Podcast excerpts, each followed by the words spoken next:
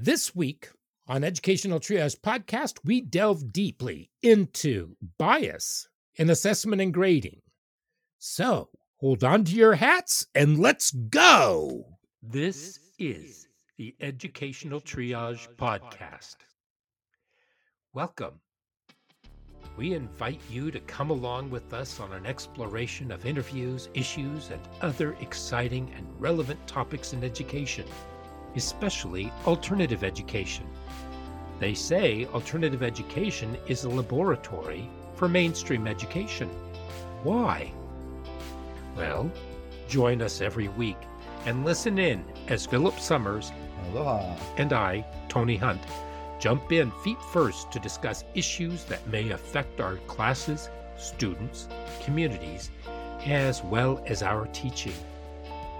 Please subscribe if you enjoy and find relevance in what you experience here. And if you haven't left a quick review, please do. We appreciate your candor and insights so we can improve as we move forward. Now, let's see what's on board today. Hey everybody, welcome back to the Educational Triage Podcast. This is Tony Hunt, and I am here, of course, with my faithful partner, Mr. Philip Summers. Hello Philip, how are you doing? I'm doing good, how about you? I am well, thank you. I'm a little crusty, like, weather-wise, but I'll survive it. You've been sick. I have been, and I haven't even been working around kids, so I don't know what that's about. Because they had a lot of days where there wasn't school weather-wise. And right. So, of course, I may have just picked it up just before the fun happened. Gone it home. It could be. Kind of stewed a little bit. Did you go into the... And I got sick. Did you actually go into stores or anything like that? Nah, generally speaking, I stayed away from people. I didn't go out very much. And some of it was just complete iced over, couldn't go anywhere stuff. So, yeah, That happens. Indeed, it does. Hey, this week we're going to look at bias.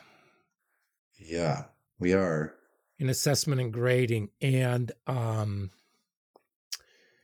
I remember, I was thinking about this earlier today, and I remembered many years ago, long before I knew you, I was in I guess it was kind of like a departmental party in it for the high school that I was working in. And one of the teachers said, I don't judge people. I don't judge. I take everything and everybody as they come to me. And I said, well, that's not an honest statement. And they were very angry with me and because they took great umbrage, and they said, excuse me. And I said, no, you judge everybody. We all judge. Mm-hmm. We may not judge negatively, or we try not to judge negatively, but we do automatically judge because we do an assessment on every single person, on everything, on every situation that we see. And we formulate an opinion based on the appearances or the impressions that are made on us. Mm-hmm. And they were furious with me. And they said, no, I don't. And how dare you? And I said, well, and they said, you're just, and I said, you just judged me.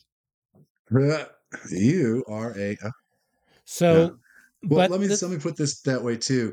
There's a difference between that kind of judgment and prejudgment, whereas prejudice, prejudge. Right. If you see somebody that's over 6'2", let's say they're very demonstrative, so over 6'5", these are tall people, and you have an association of certain things with people who are tall, you will see that tall person and you will instantly assign those attributes to them. You know, my favorite is anybody who's tall always gets asked, do you play basketball? It's so true. Ask anybody you know who's kind of athletic, looking over like 6'4", 6'5". That question always comes up. Do you play basketball? Mm-hmm. That's prejudice, prejudging based upon the initial appearance, and then sorting that person into that group and then approaching them rather than approaching a person as a person and then judging them. Perhaps that's different, but we shouldn't judge anyway, because who the heck do we know about that? But we do it. We do it. Yeah. I mean, it's built It's built into our neural networks. Mm-hmm. It is in a lot of ways. For our survival, we must define the other. Well, you need to be able to define whether or not somebody is an enemy or an ally. Or an enemy. Yeah, that's true. Yeah. You know, you need to be able to figure out and so it doesn't mean that you're pigeonholing them. I was reading some studies the other day, and what they said was that people who tend to pigeonhole other people, mm-hmm. and so they look at them and they say, well, that person is this, and that person is that. And so they put them into these categories, and they keep them there. They're still stuck at the thinking level of an 8 to 10-year-old, which really kind of blew my mind. Because they're not able to think any more critically. And so those are the ones I think that are the worst judges. In a sense. And it's important to note that they're not really 8-year-olds. They're just adults who choose to use the tools and means of an 8-year-old. Right. Because the critical values, the critical thinking that needs to happen just isn't there. And so instead of saying that person has very progressive ideals or very conservative ideals, they don't see beyond that to the point where, mm-hmm.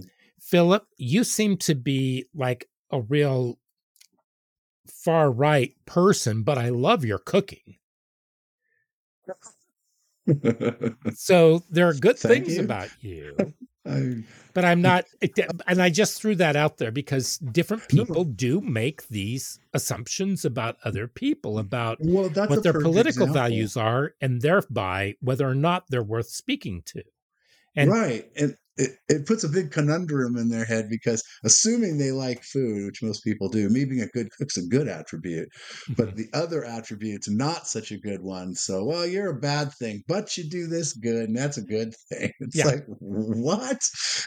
And so they're conflicted. Even meet. Yeah. So they become conflicted in many ways rather than saying, you know what, Philip, there are aspects about you that I really respect and that I really love. And then there's other ones that, well, let's not venture into that territory. Right. And you don't have to. I mean, you don't have to. It's not like you have to draw the line. If you agree with me, then you're one of mine. Right. And I'm not saying that Philip is on the far right. I'm not saying that he's a progressive. And it doesn't really matter. It doesn't really matter where he is. It doesn't. Yeah. But that was just for an example. It was a good example too, because they were really strangely linked, thank you, I think, for that compliment. Yeah. Oh, I don't know what being one would directly relate to the other, but thank you. Well, the thing is that in education, I do know people that do pigeonhole a lot of their colleagues. Yeah. And they actually do it with students as well. And it comes from both the progressive end and from the right end. I mean, it does. It's really right across the spectrum. And they look at them. And I worked with somebody who said, well, this person is this, so they must believe this. And if that person didn't, then that just blew their mind. And so they became very, very wary of that person, and that person wasn't the right kind of person for them to talk about. There's a certain example that I can think of. It's a strange example. There was a film out ages ago. It was called Get on the Bus by Spike Lee. It was about a group of men from incredibly varied backgrounds going to the Million Man March in Washington, D.C., and the march was never shown, just this trip. And one guy was a gay black Republican. And this other guy just couldn't wrap his head around it. He just, what? It just, to him, it did not, he couldn't, how can you be Republican, gay, and black? And the guy, he did not defend himself, but spoke his truth, and he went, well, I'll be danged, you know. But that's the kind of thing that would screw some pigeonholes up big time, you know. Oh, completely. You wouldn't think that to be typical. Yeah, and they don't like to have that sort of, it's not a prism, it's more of a jar that they, you know, it's like a jar that they put the people in, because that way they can collect them. Yeah. But they don't like that crack in the jar. Right. They were all together as black men going to the Million Man March, first and foremost. But then when they started speaking with each other, you know, it's like all these, Spike Lee had a way of doing that. You know, nobody gets out of his films without appearing human. There is no uber clean hero. Everybody's got something on somebody else. And that's America today. Yeah. Speaking of which, we were talking about that. It creeps into our testing like nobody's business too. Oh, completely. And so what I wanted to look at was, let's take a look at the different kinds of bias that there may be. Yeah. And so, and specifically I went digging, when it comes to testing. Yeah. I went digging and I came up with some different forms. So cultural bias would be the first one. And this would be in the assessment and cultural references or language that wouldn't be familiar to certain groups of students. And so it would disadvantage those people. There's a famous example of that, the old SAT one where runner is to marathon, and then they're given the choices, and one, the correct answer is oarsman is to regatta. And that's always a famous example, and it's so true. It's like, what who's into rowing? You know, that's definitely a cultural thing. Mm-hmm.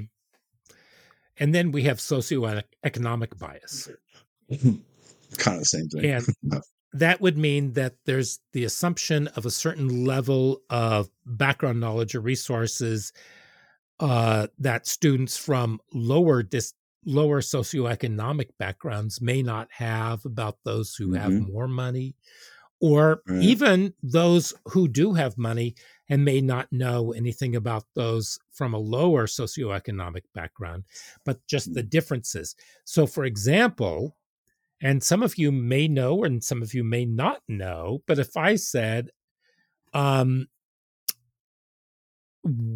if you don't take care of this, I may have to call your mom, and she may speak to you with her chanclas.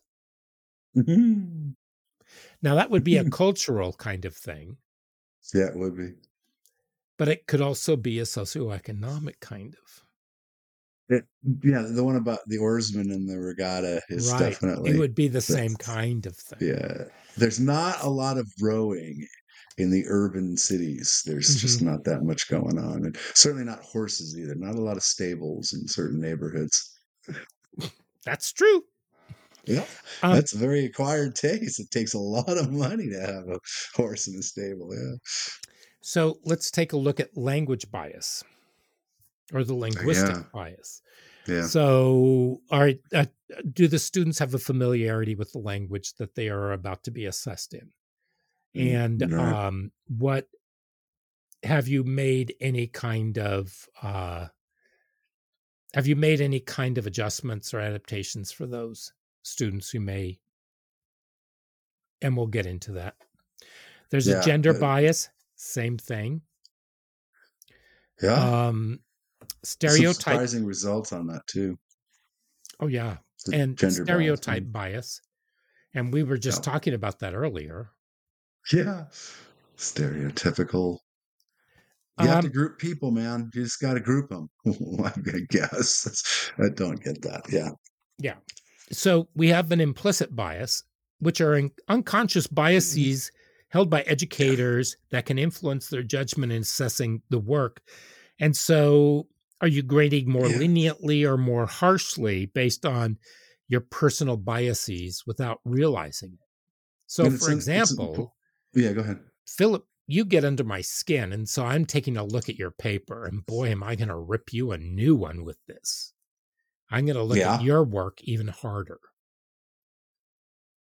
So, yeah, There's a big unconscious to it too, and it happens in milliseconds with your introduction to that person, and so then it sort of cracks you on a path. Mm-hmm. You go, boom, I'm this way.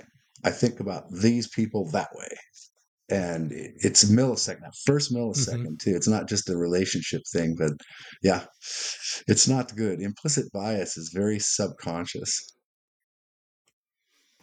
right? And then we have test-taking bias. Well, yeah. Which is having a test that's heavily reliant on one specific form of testing. So, for example, if you have multiple choice, if it's essay,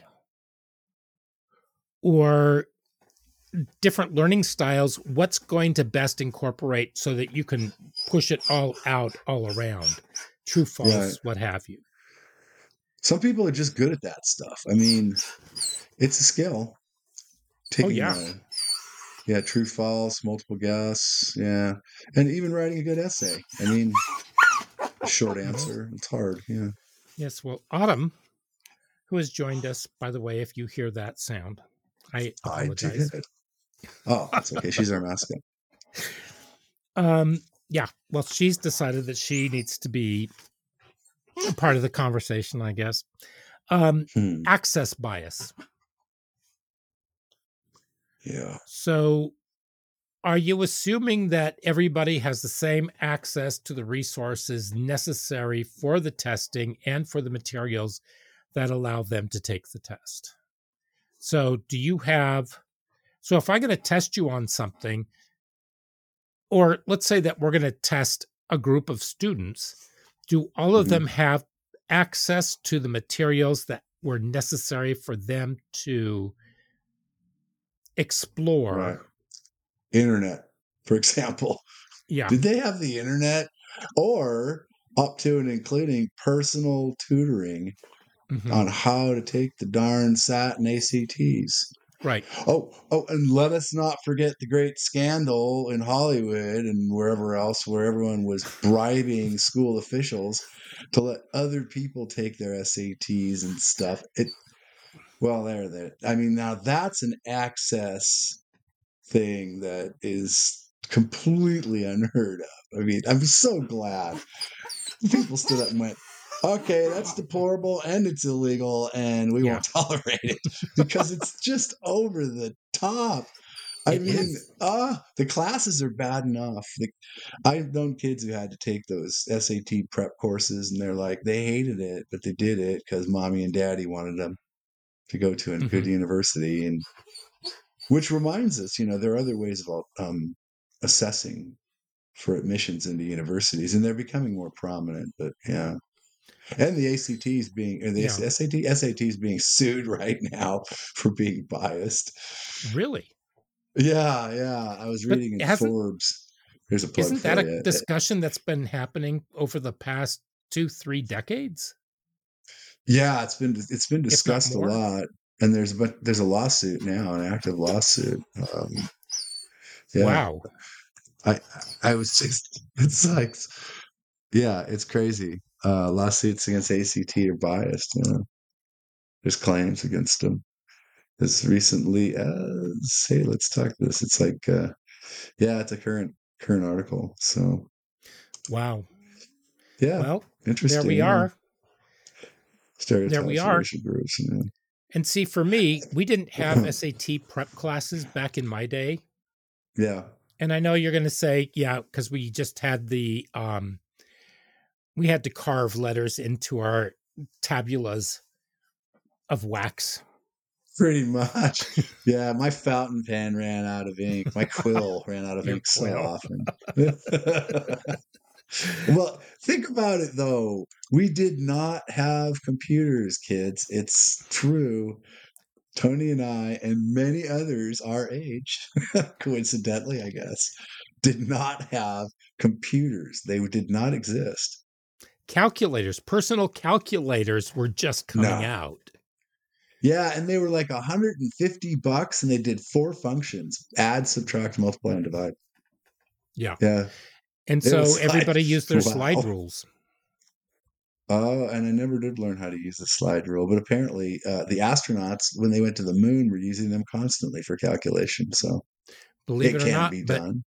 I was given some from a professor at the local university, and I shared them with some of the students who loved them, and they became quite proficient with them. And they thought they were just awesome because they had a little case. Because they could just. It was a novelty, but it was also really incredible just watching them explore and learn from them. And they went much further than I was ever able to. So also, let's talk about construct bias. Yes. Yeah. And so is the assessment truly measuring the set clear objectives that are put out there? Absolutely. I mean, is the content on the test applicable to the content you were taught? Right. We all know that hateful, that terrible feeling. Yeah. Do they align with the curriculum? Or do they favor different kinds of backgrounds? So that many of these are going to bleed into other ones that we've already talked about. Yeah. So, let's look at content bias, and that would be whether or not things are culturally insensitive or unfair. The method bias. So, and that's another term for the construct bias, or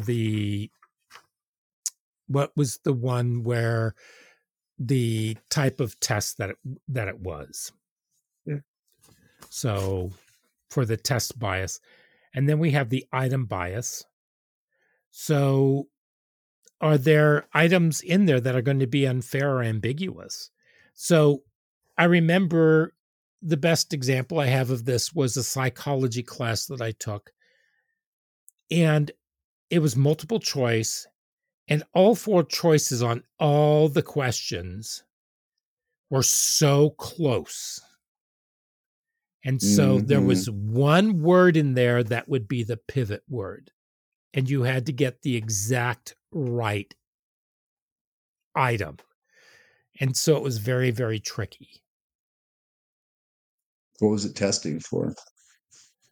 To see whether or not supposedly to see whether or not you read and understood the material, but you had to memorize what these key concepts were without ever really knowing what the key concepts that were going to be tested were. Right. And the language itself was the trickier part. Exactly. It wasn't giving you direct a direct line to information. It was, this one might have a little turn in it you might not want to take. So it becomes a puzzle. A linguistics puzzle. Right. And here's another thing. If you're dyslexic and you have disabilities with language, it doesn't matter, how well the test is presented. It's just not an appropriate assessment. Right. If it's written. Yeah. Because that language itself is your barrier. Mm-hmm. Yeah. So, and then we have the biggie, bias due to subjectivity. And an example of this, which would be a teacher unconsciously assigning lower grades to students with messy handwriting who overlook the actual content of their work, or perhaps don't have a good view of that student, and they will judge whatever they said much more harshly. Mm-hmm. So that makes sense. So there's a bunch of reasons for that. Explain. Say that you're a nativist. You don't like people who aren't American in America. So some of your students are obviously Russian or from Hispanic. It's so you've just assigned that automatically. You just you're an anti-immigration person, and you're caught in a situation where you educate every student that comes through, whether or not they're have credentials or not to be there. And so if you start judging people that way, it's just your political views creep in there, which is not good. And it does happen rarely. And it usually happens subconsciously with a person who's just an angry person to begin with. There's kind of nasty people anyway, and they're not real open-minded and friendly. And then if you get in their way as a teacher, you've got the authority to say, yeah, I have the grades, I have the book, I have the power. And you people thing. You people. I don't know that it sits with just one political viewpoint on that. Oh, that's an example. Yeah. Only. Yeah. But well, you could go the other way. Yeah. Because I know people who, are on the right who may tend to be a lot more lenient towards newcomers, let's say. Yeah.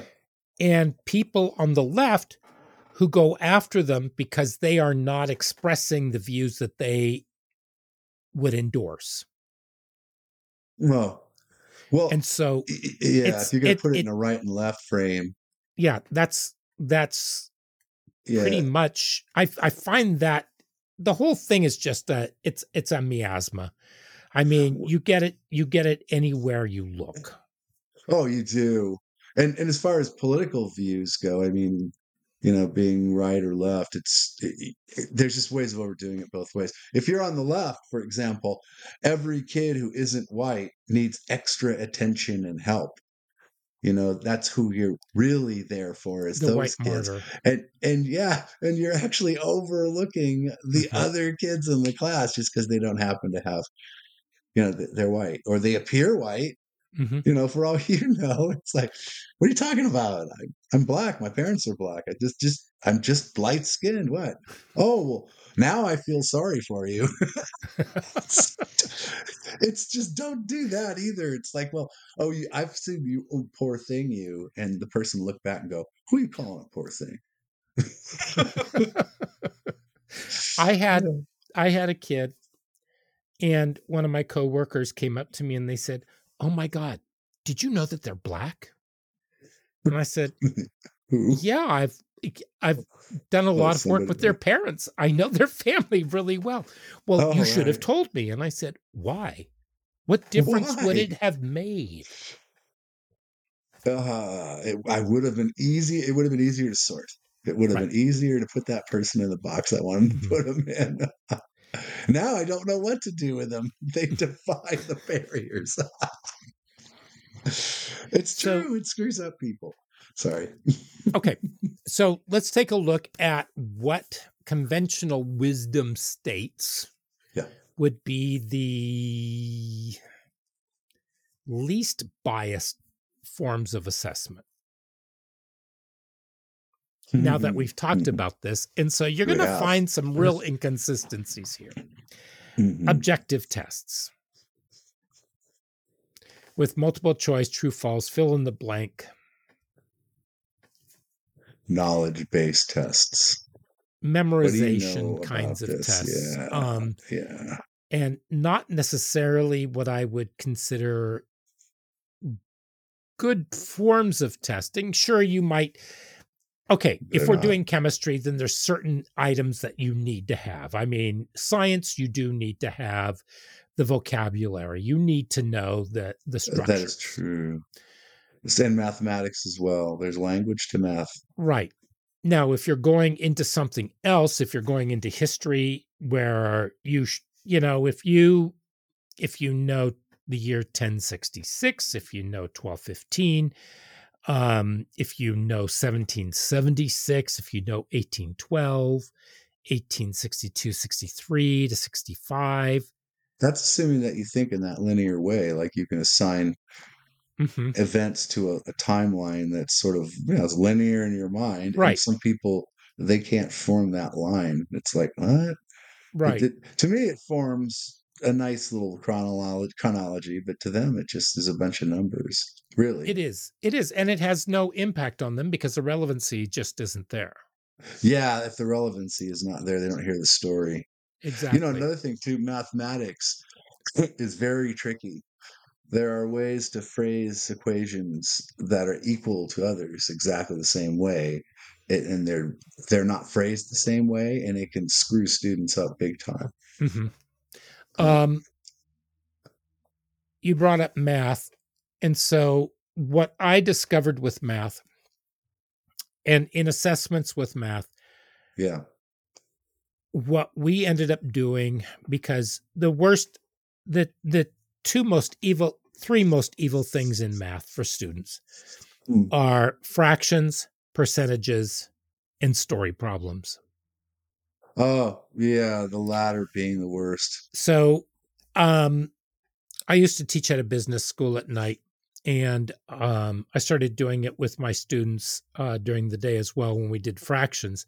And so I would get pies or pizzas, and that's how we would start learning about fractions. And so once awesome. They were able to, excuse the pun, digest what we were doing, it made it easier. And so that way they could, you know, it was the tactile, it was, you know, actually seeing something and putting it all together.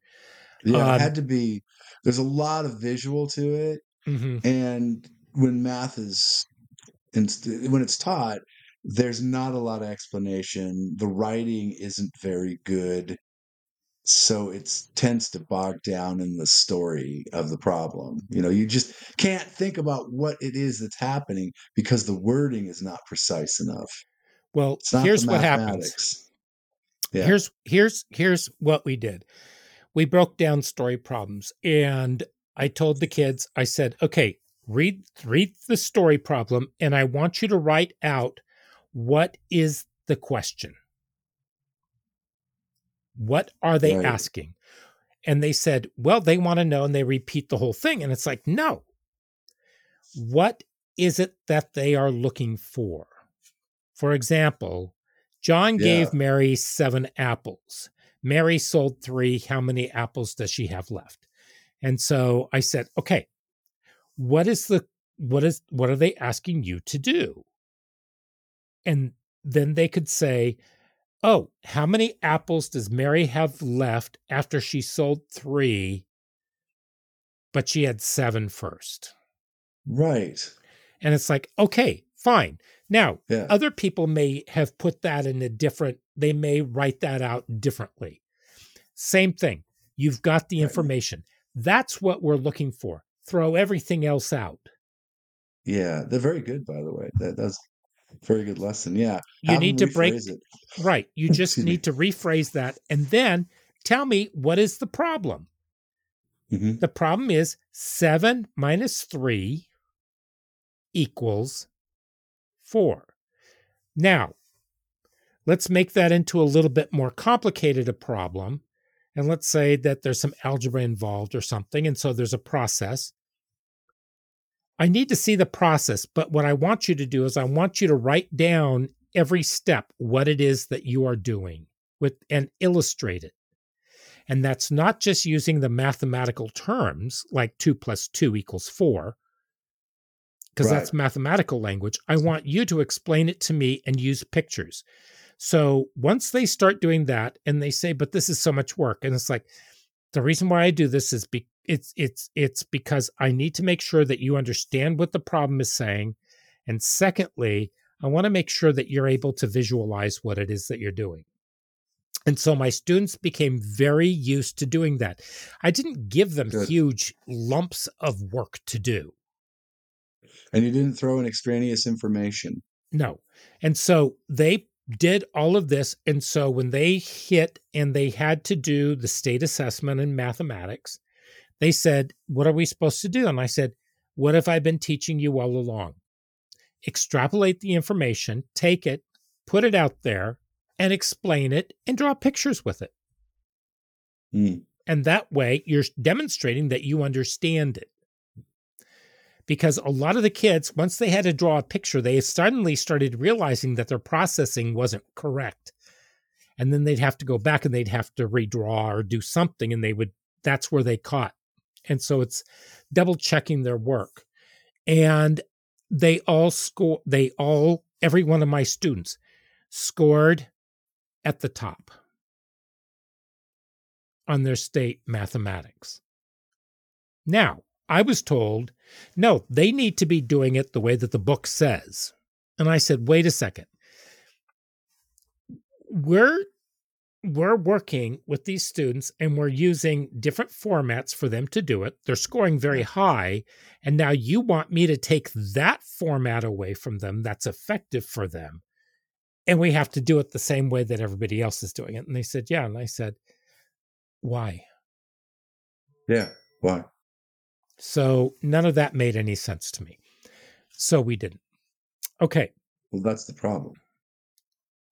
Well, yeah, that's one of them. And so because they wanted them to be assessed at the same rate as everybody else, and they felt that they had an unfair advantage because they were being taught differently. Better. Well, they were understanding and they were looking at the material differently.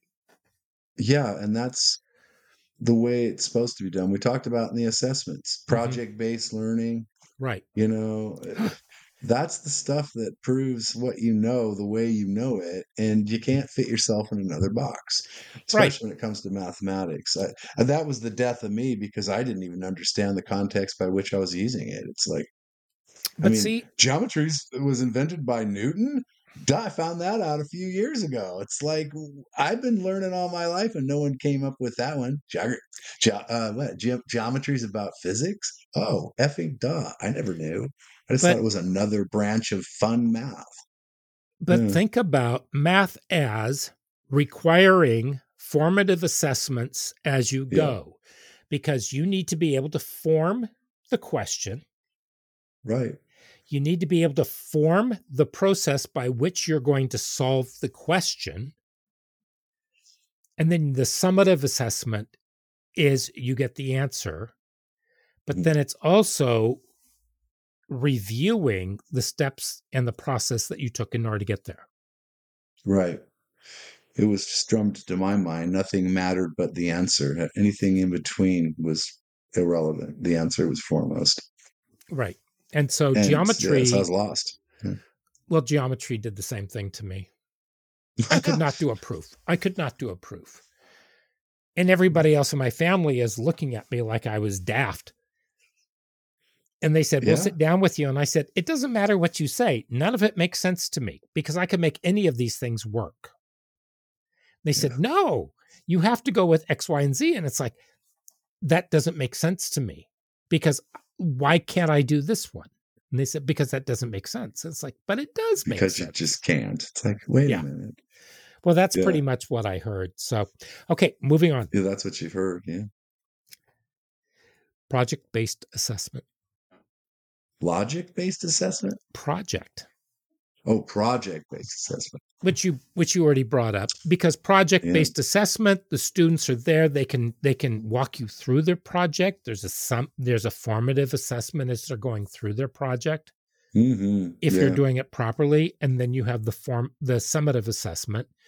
And there should be some kind of qualifier with that where they know exactly what it is that they need to have or what you are looking for. And we're going to get into that. There's also anonymous grading.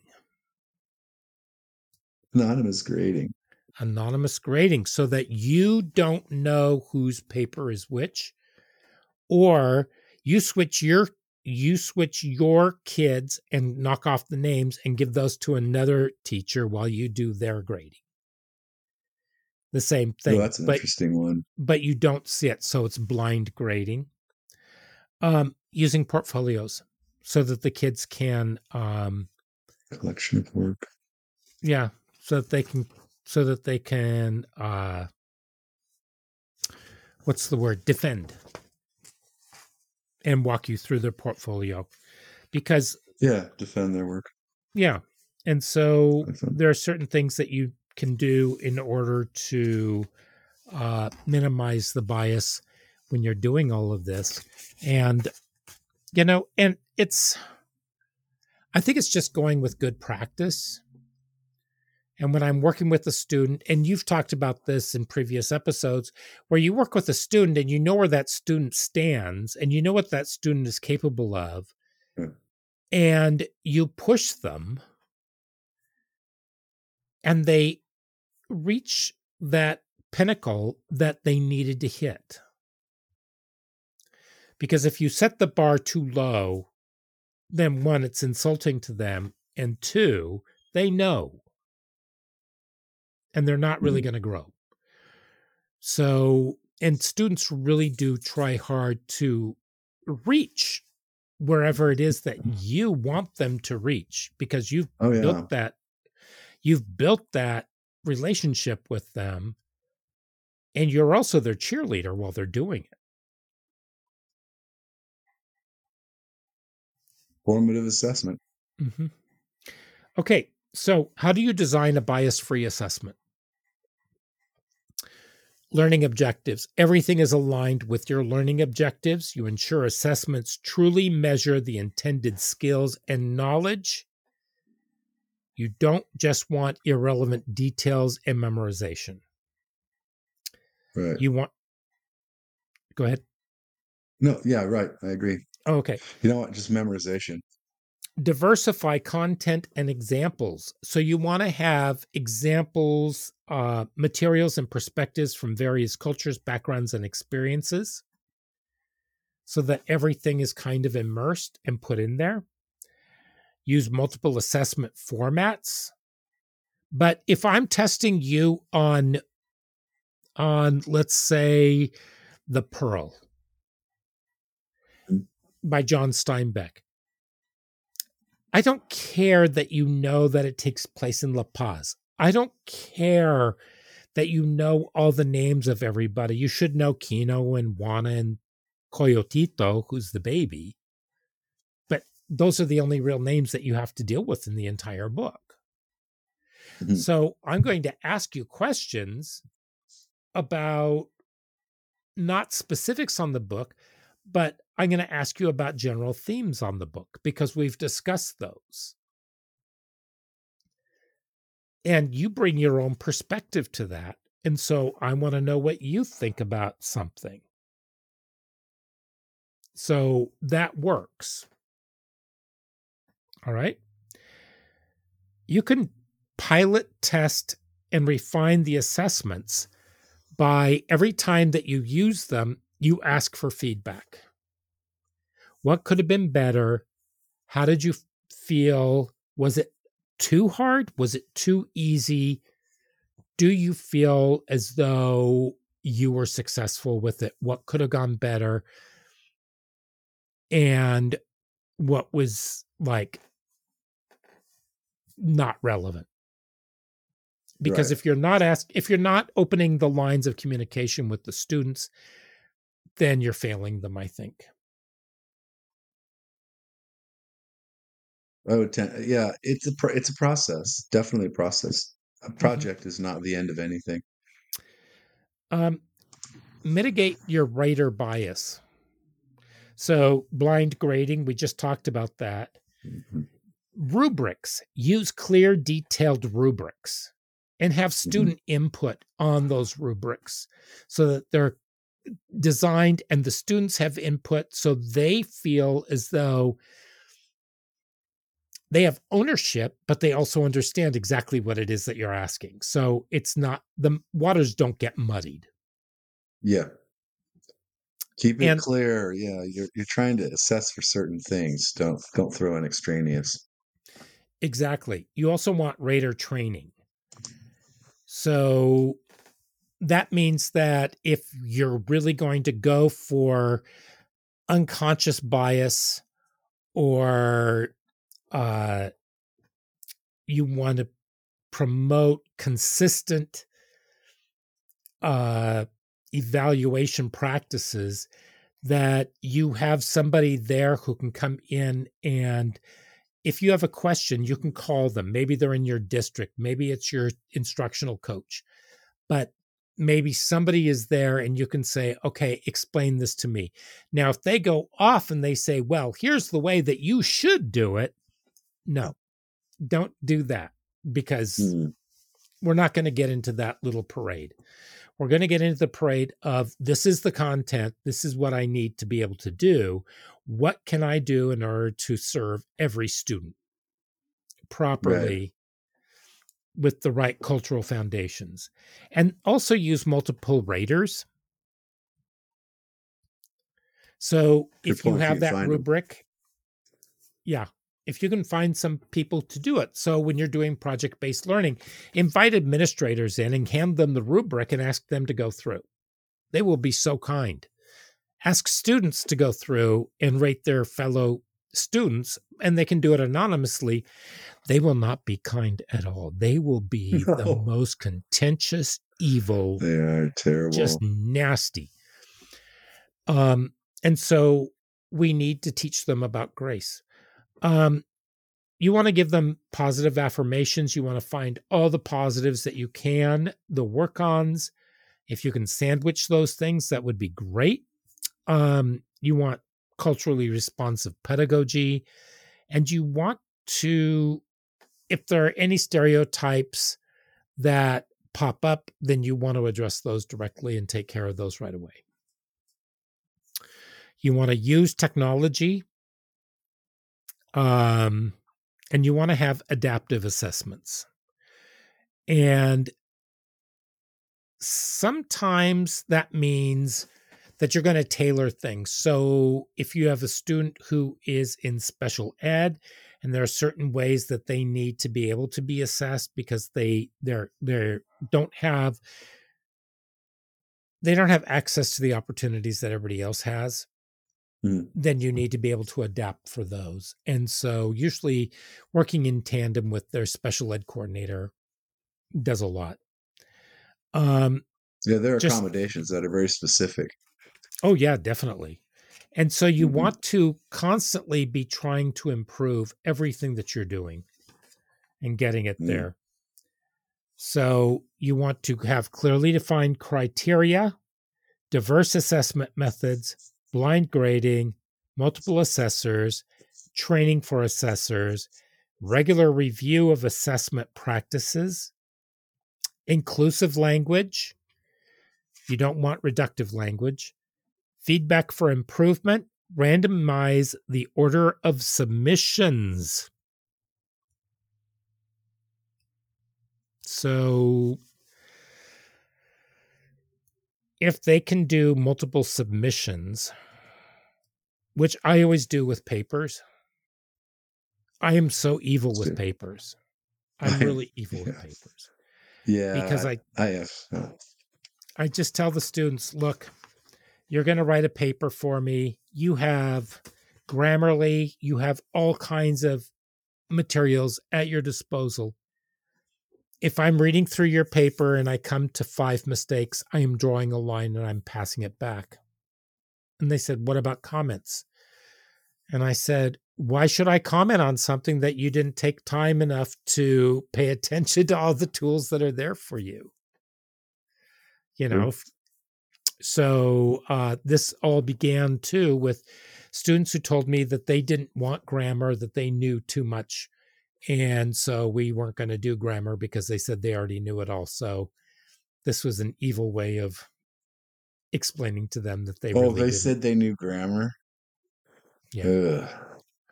Yeah. So good luck with that. They were juggling 6 papers at one time. And... Ouch. Well, they came back to me after they'd gone to college, and they said that was the best. They had never had a harder class in high school where they had to learn so much so fast, and it really made them think every time that they wrote a paper from then on. And it helped them in college. So I was pleased. And they were too, because they really did a really good job. But they would just submit their papers. And I told them, I said, you better have your heading on your paper because I'll just decide which paper it is for you. And they had to clip on the ones that were before it as well. So, oh yeah, always the working drafts. It was, by the time they turned in that last paper, they had like this much paper they were working yeah. with. 1 inch. So, yeah. Might as well have had a binder for each one. Right. Consider the contextual factors, which is socioeconomic, cultural, language, personal circumstances, and... Do they have internet? Yeah, that would be personal circumstances. We learned that during the pandemic. Oh, we'll just go to online learning. It's like, I don't have internet. Well, here's an interesting thing about that. Found that out. And somebody said... You know, they looked at me and they said, did this person actually do their work? And I said, well, yeah, they did. And they said, can I see it? And I said, well, actually, no, because we had to do a lot of it verbally. Mm-hmm. And they said, what do you mean? And I said, well, when the pandemic hit, they were down in Mexico in a small village. And the only internet they had was 30 minutes away, and it was very weak internet. And so the materials that I needed them to look at in the time that they were there, it took more than that amount of time for them to download it. Right. We're talking 1990s level modem. Wow. And they said, well, then how did they pass? And I said, well, that's very simple. I emailed them the materials and I put it in the message what I needed them to read. And they had the book because they'd taken the book with them. And I had the questions and I put that in an email. And so some of the supplemental materials, I wasn't able to get to them. So what we did was we sat down and we talked about it. And I had to do an oral assessment about whether or not they read the book, whether or not they understood it. And then I told them, I need you to write something and read it to me so that that can be your text. But that was the best that I could do because that kid was not coming back in time for graduation even because he wasn't allowed to leave. Wasn't allowed to return. Right. Yeah. It's like everything's closed down. And And somebody said, well, that's just tough. And I said, no, I think that we adapt in order to serve the circumstances of the students who are the unwitting, not victims, but pawns in this whole thing. Yeah, it was rather, a lot of people were very upset over just being stuck in one place, but there it was. It was the way it was. So, right. Yeah. So I think that we need to give grace. But I also think that we can have a very effective and very good learning environment as long as we approach our assessments and our grading processes with integrity. Right. And your students will let you know whether or not they feel as though they're being heard, listened, and whether or not they feel as though you're being fair. And so if they have a complaint, then you can always listen to them. Yep. And if you're a good teacher, your kids will have very good protests, very well-founded and supported protests against your papers. That's when you go, I've had that happen. Oh, yeah, it's a good point. Touche. Yeah. And there's nothing better than students finding out that teachers are willing to adapt, redact, and then try again. Yeah, that's what it's about. It's about learning. That's what learning is. So the inability to apologize to your students for making a mistake is perhaps one of the greatest weaknesses. Yeah. Considering yourself above them is not a good thing. Right. Because you want respect from them. You need to demonstrate that you are human and that you are fallible and that you are prone to making mistakes and that you're willing to rectify them because don't you expect them to fix their mistakes as well? It's what we're trying to teach them. So, and we're trying to teach them how to be human. Mm-hmm. So with that being said, next week we have the interdependence of career technical education, mm-hmm. vocational education, mm-hmm. and everything else that seems to bind together, how they mm-hmm. work and how they work together and how they are different. And so until that time, though, Philip, I'm going to have to bid you adieu. Aloha. And goodbye to everybody else. Keep your feet on the ground and reach for the stars. Until then, bye-bye.